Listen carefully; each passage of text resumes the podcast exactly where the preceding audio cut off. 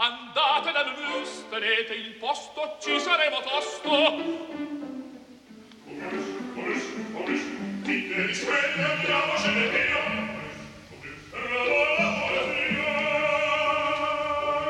Momus, il caffè dell'opera. Buongiorno, benvenuti al programma di Laura Zanacchi, la responsabilità tecnica affidata a Gabriele Cioni. Buongiorno da Sandro Cappelletto. Ifigenie Antoride, Ifigenia Intauride di Christoph Willibald Gluck. Non potevamo perdere l'occasione offertaci dal Teatro Fraschini di eh, Pavia, dove in questi giorni, ieri sera e ancora domani, va in scena un nuovo allestimento dell'opera di Gluck. Gluck ha un curioso destino, soprattutto nei teatri italiani e tra gli amanti della musica italiana. Si conosce la sua importanza. Il compositore che ha detto e scritto parole e musica soprattutto decisiva per la riforma dell'opera nella seconda metà del Settecento. Ma quanto frequentiamo la sua musica, il suo Orfeo, il suo Alceste, la sua Ifigenia? Per cui ci siamo tuffati proprio su questa opportunità. È uno spettacolo che girerà a lungo secondo il, il virtuoso principio messo in atto dai teatri lombardi. Dopo Pavia sarà a novembre a Brescia, a Como, a Cremona il 3 e il 5 di dicembre. C'è la regia di Nuova di Emma Dante, un progetto mm, a lungo eh, coltivato dai teatri lombardi, interrotto dalla pandemia e che finalmente adesso conosce la luce. Uh, due rapidissime informazioni di carattere storico. L'opera debutta a Parigi nel 1779, Gluck fa un po' il pendolare tra Vienna e Parigi, poi ci sarà la versione Mm, in lingua tedesca, addirittura una versione in lingua italiana curata dal nostro Lorenzo da Ponte. Ifigenia è in Tauride, la Tauride corrisponde oggi alla nostra Crimea, quella è l'area geografica dove arriverà anche Oreste, il fratello di Efigenia, quella disgraziata famiglia. Ehm, eh, Ifigenia è sfuggita per intervento degli dei alla decisione di suo padre Agamennone Amennone di ucciderla per eh, ingraziarsi la benevolenza degli stessi dei nel viaggio della flotta greca verso Troia. È in Tauride, eh, Oreste ha vendicato eh, il padre Agamennone uccidendo la madre Clitennestra il suo nuovo compagno, come diremo oggi, cioè Oreste, c'è un'altra sorella che è Elettra, la meraviglia dei miti è che si inanellano in un labirinto continuo di relazioni, di fatti di episodi, di memorie.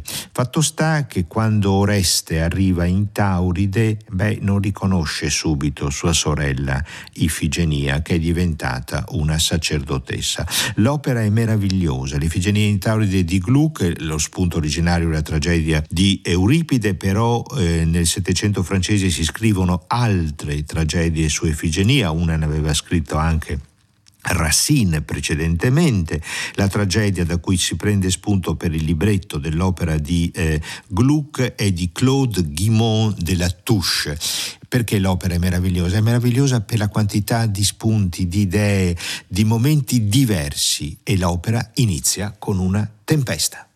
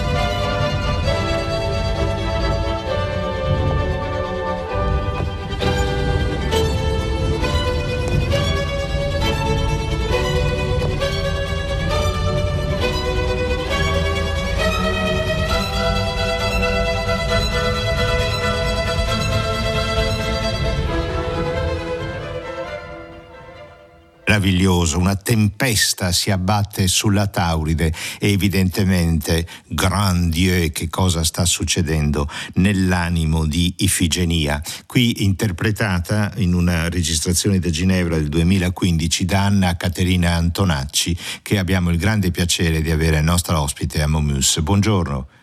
Buongiorno. Buongiorno, grazie Sandra. infinite di essere, eh, di essere, con noi. Beh, è, un, è, uno degli inizi più folgoranti della storia dell'opera, l'inizio dell'Ifigenia Antoride. È una, una tempesta che scuote Ifigenia. Allora, come si fa a entrare subito? Sono passati due o tre minuti dall'inizio dell'opera, quando si scatena questa tempesta e il personaggio di Ifigenia è chiamato subito a questa invocazione, grandi dei, che cosa mai sta accadendo? Accadendo, come si fa a entrare immediatamente dentro il corpo, l'anima di questo personaggio? Um, ma innanzitutto subito dopo questo c'è il racconto terrificato di Efigenia del sogno, dell'incubo che ha avuto, del presentimento che tutta la sua famiglia sia, sia, sia, sia morta, per, per, ognuno per mano del, per, per mano di ognuno di, di, di, sempre di membri della famiglia e quindi questo sogno proprio catapulta il, il personaggio di Figenia nel centro del, del, del, del racconto della scena. Eh, devo dire che nella nostra produzione di, eh, di, di, Emma Dante l'inizio è veramente impressionante di bellezza perché viene creato veramente questo mare rosso di sangue in tempesta, quindi questo anche aiuta molto. Eh, quindi è questo la, la, la, il sogno di Figenia che, che poi si, si, rivela veridico. Eh, sì, anche, sì, certo, cioè, anche se alla fine dell'opera ci sarà finalmente riconoscimento no? Col, con suo sì, fratello. Almeno un superstite. Ecco, un superstite, che cosa, un superstite, almeno due, loro due diciamo, no? Loro no, due. perché lei sogna, lei sogna che anche il fratello sia certo. morto, invece per forza eh, e poi ci sarà l'intervento degli dei, questa volta favorevoli, certo. e le angosce terribili di quella famiglia sembrano eh, placarsi. Quando si dice, Anna Caterina Antonacci, che Gluck è un compositore classico, per quanto riguarda la vocalità, che cosa significa? Ci vuole un certo particolare timbro, un, un, certo marmo, diciamo, nella voce, nell'interpretare eh, Gluck, o forse una, anche una grande duttilità, perché Ifigenia è un personaggio sconvolto, sconvolgente, ma capace anche di sfogare infine una sua, finalmente una sua affettività. Ehm, sì, però è, è vero che la classicità della forma ehm, va rispettata ed è proprio quella che in realtà poi fa trapelare ancora meglio la, la forza del, del, del, della disperazione, della passione che c'è sotto. Eh, io trovo che sia un una bellissima combinazione questa, sì, marmo Fuoco sotto il marmo. Fuoco sotto, il, eh. fuoco sotto il marmo nel personaggio di Efigenia, esattamente così, anche nella sua eh, vocalità. Si è detto spesso che uno degli effetti più eh, diciamo a lento rilascio dell'opera di questa meravigliosa opera di Grug sia l'apparizione dell'irrazionale. E c'è qualcosa che sconvolge il personaggio di Efigenia. Lei prima ha ricordato il suo sogno, la sua premonizione, lo sterminio della eh, famiglia. Ecco, come si rende questo aspetto, l'irrazionali- l'irrazionalità nella voce? Che cosa distingue ancora una volta questo personaggio?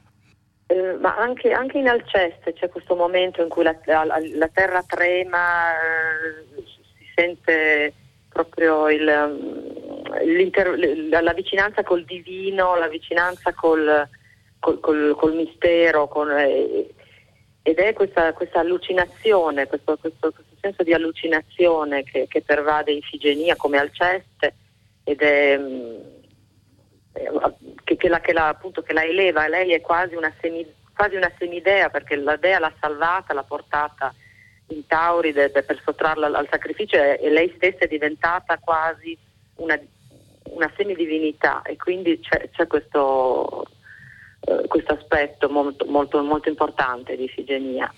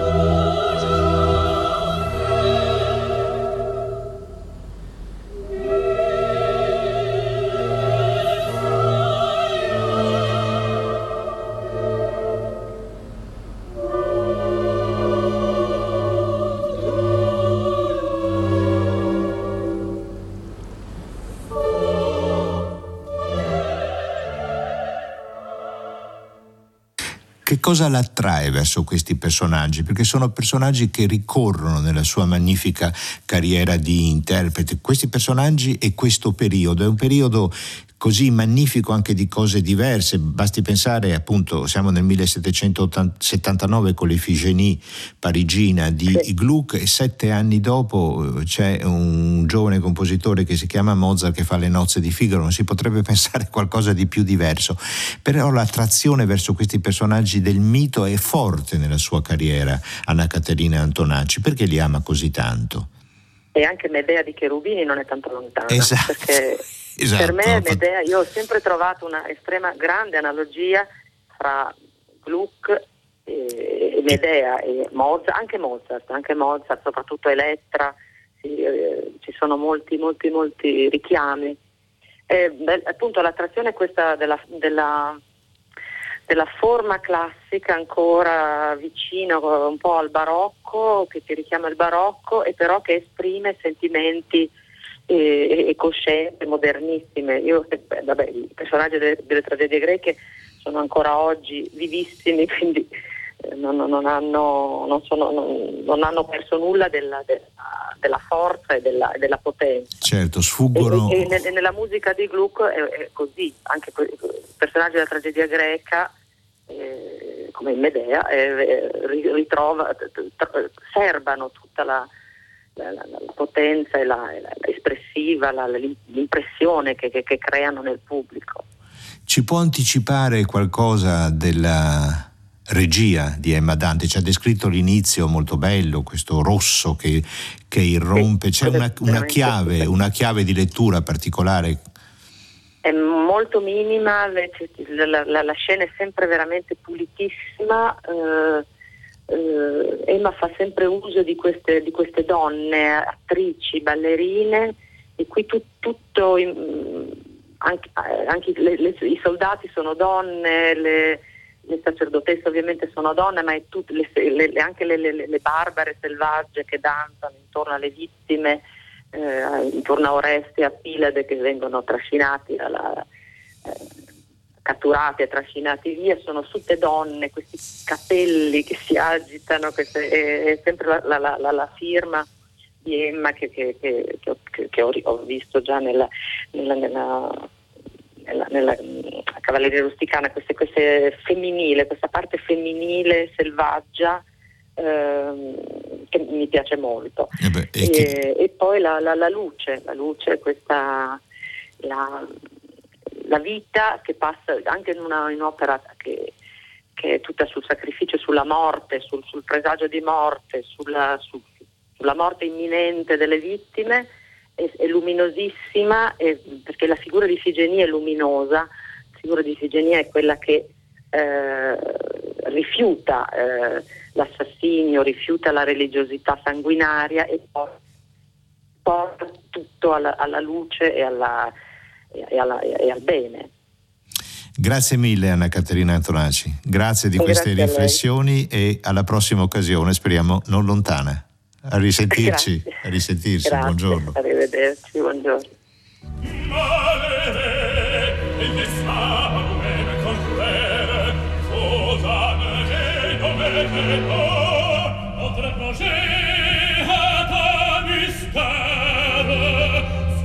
reprete Dieu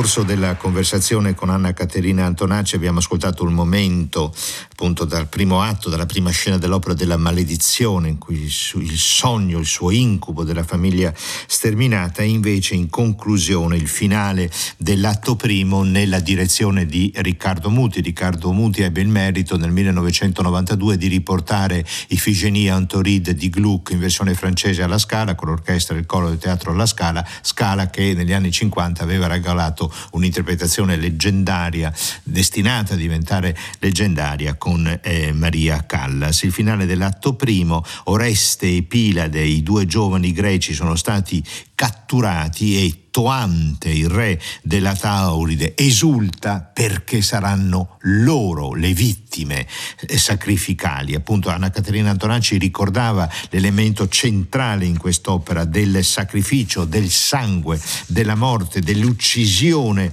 del rivale. A questa crudeltà sembrano non potersi sottrarre nessuno, né eh, appunto eh, Toante e il suo eh, popolo nella Tauride, né tantomeno la famiglia di Oreste perseguitata da questo senso della morte e della vendetta, ma non finirà così e questo è un elemento importantissimo, un elemento della cultura illuminista. Gli dei alla fine nei quali volendo si può identificare anche la casa regnante del periodo, siamo ancora in regime di assolutismo monarchico, beh, gli dei come i regnanti saranno clementi, sarà dato il perdono divino a eh, Oreste che potrà insediarsi sul trono della sua Micene. Quali sono le ultime parole, una pace, un, un paix douce e profondo, una pace dolce e, e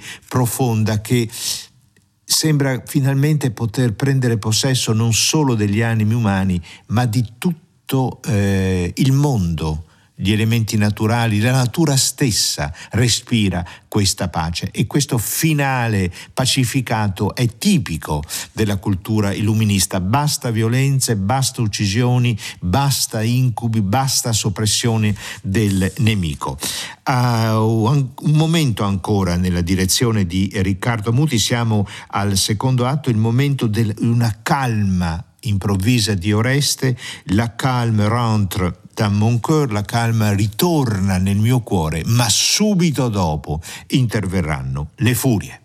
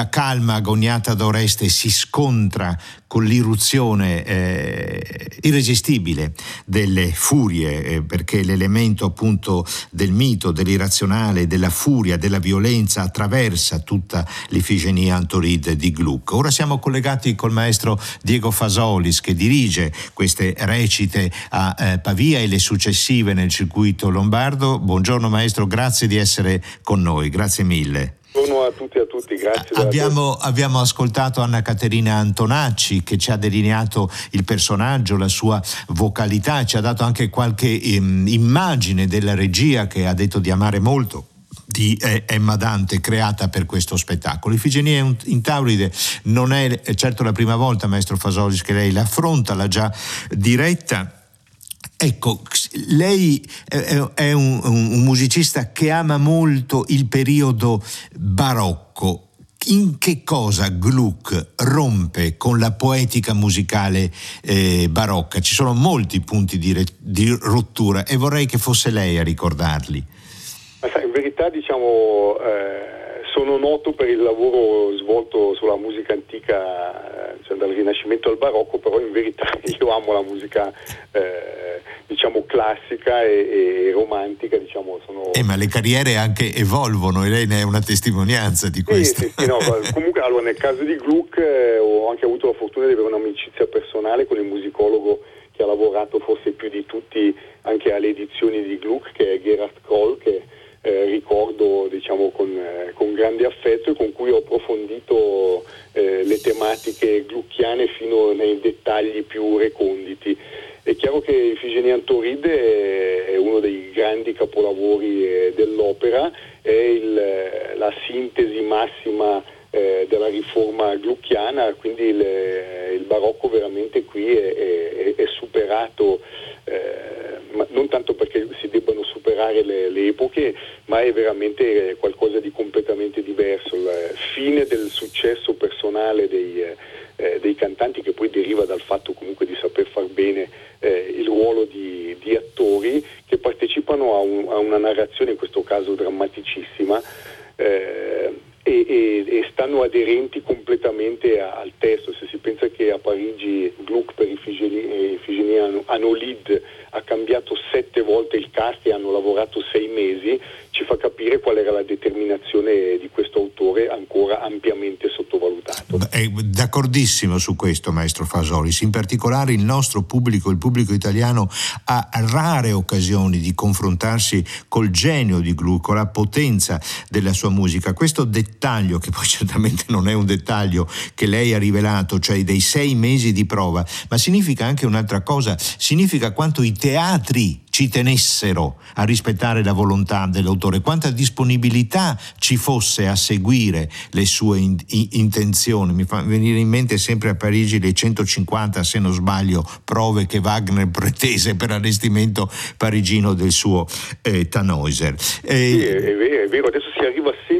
rapidamente a, a fare una prima che nel migliore dei casi è una generale, infatti io ogni volta che si registra qualcosa dico eh, cominciate a farvi vedere dalla terza recita in avanti perché il, è, tutto, è, tutto, molto compresso. Si corre, eh, certo, si corre. E, sto sempre. parlando dell'Italia che è, è virtuosissima in questo, nel senso che alla Scala per il trucco in Italia sono stato ancora cinque settimane dopo che ne avevamo fatte sette eh, nel 2020, eh, quindi stiamo parlando di, di, di situazioni lussuose, mentre eh, in Germania i direttori che ormai sono diventati un accessorio, i direttori del traffico, vengono sbattuti dentro senza prove, cioè co- cose veramente che per il passato erano inconcepibili.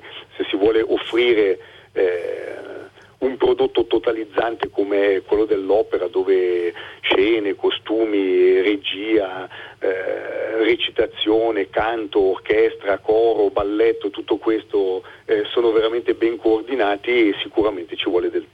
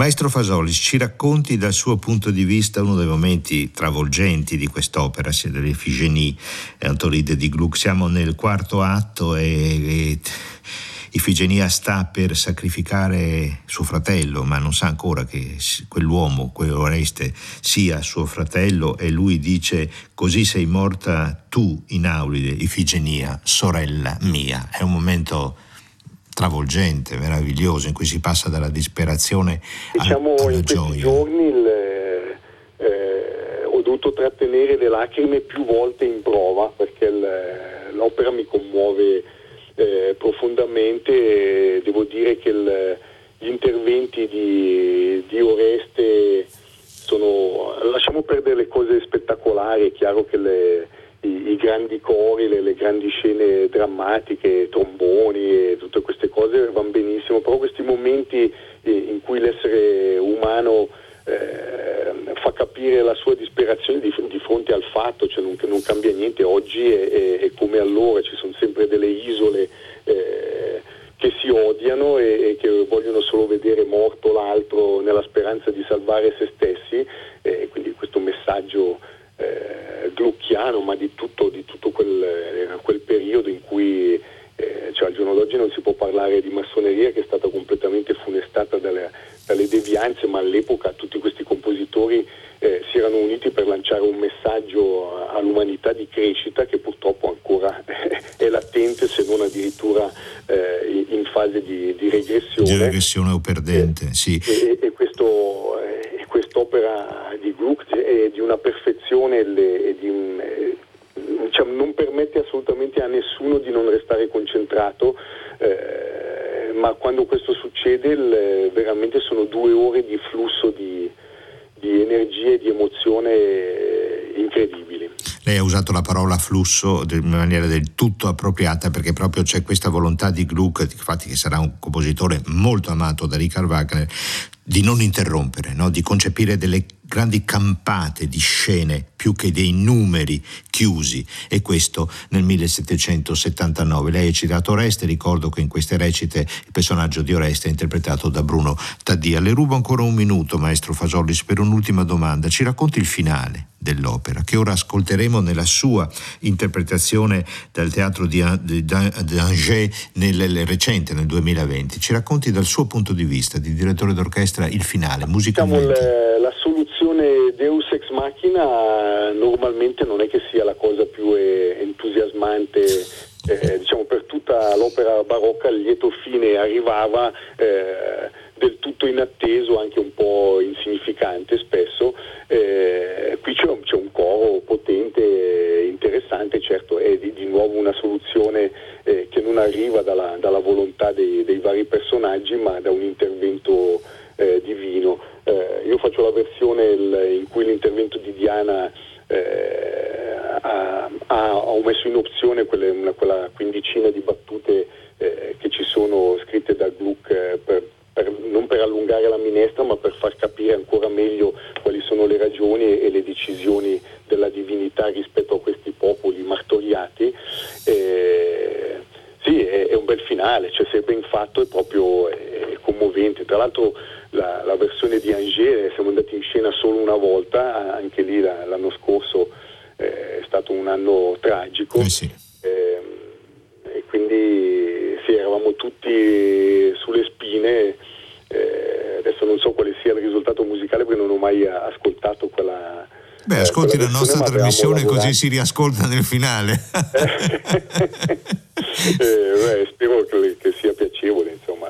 Mi ricordo comunque eh, a Salisburgo, eh, quando l'abbiamo fatto con Cecilia Bartoli, eh, stata una gran produzione. Devo dire che questa che stiamo facendo adesso eh, non è sicuramente da meno, in più eh, Madante ha preparato anche eh, tutti i balletti che, che, là erano tagliati ed è, ed è, proprio una bella cosa, tutte persone entusiaste li vedo provare in ogni minuto libero per, per, per veramente per idealizzare, migliorare e, e perfezionare ogni passo, eh, quindi non posso che raccomandare eh, per, per, chi, per, chi, può eh, di accedere a, a questa opera meravigliosa. Grazie maestro, un grande in bocca al lupo. Grazie a voi. Alla prossima.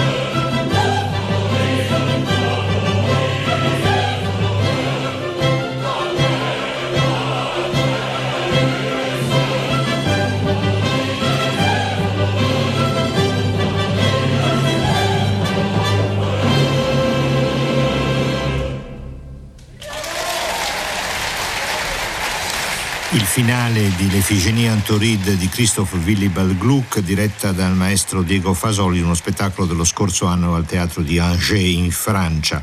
Le eh, interviste col maestro Fasoli e con Anna Caterina Antonacci sono state realizzate, questo lo dico per correttezza di informazione naturalmente, eh, giovedì. L'opera a Pavia con la regia di Emma Dante ha debuttato ieri sera e sarà in scena ancora domani, domenica. Grazie molte al Teatro di Pavia, al Teatro Fraschini per la collaborazione alla realizzazione di questa puntata di Momus. Lo spettacolo, mm, questo spettacolo sarà poi in scena a Brescia il 5 e il 7 novembre, a Como il 19 e il 21 novembre, a Cremona il 3 e il 5 dicembre. Bene, termina il Momus di oggi, ci accomodiamo di là in sala da concerto.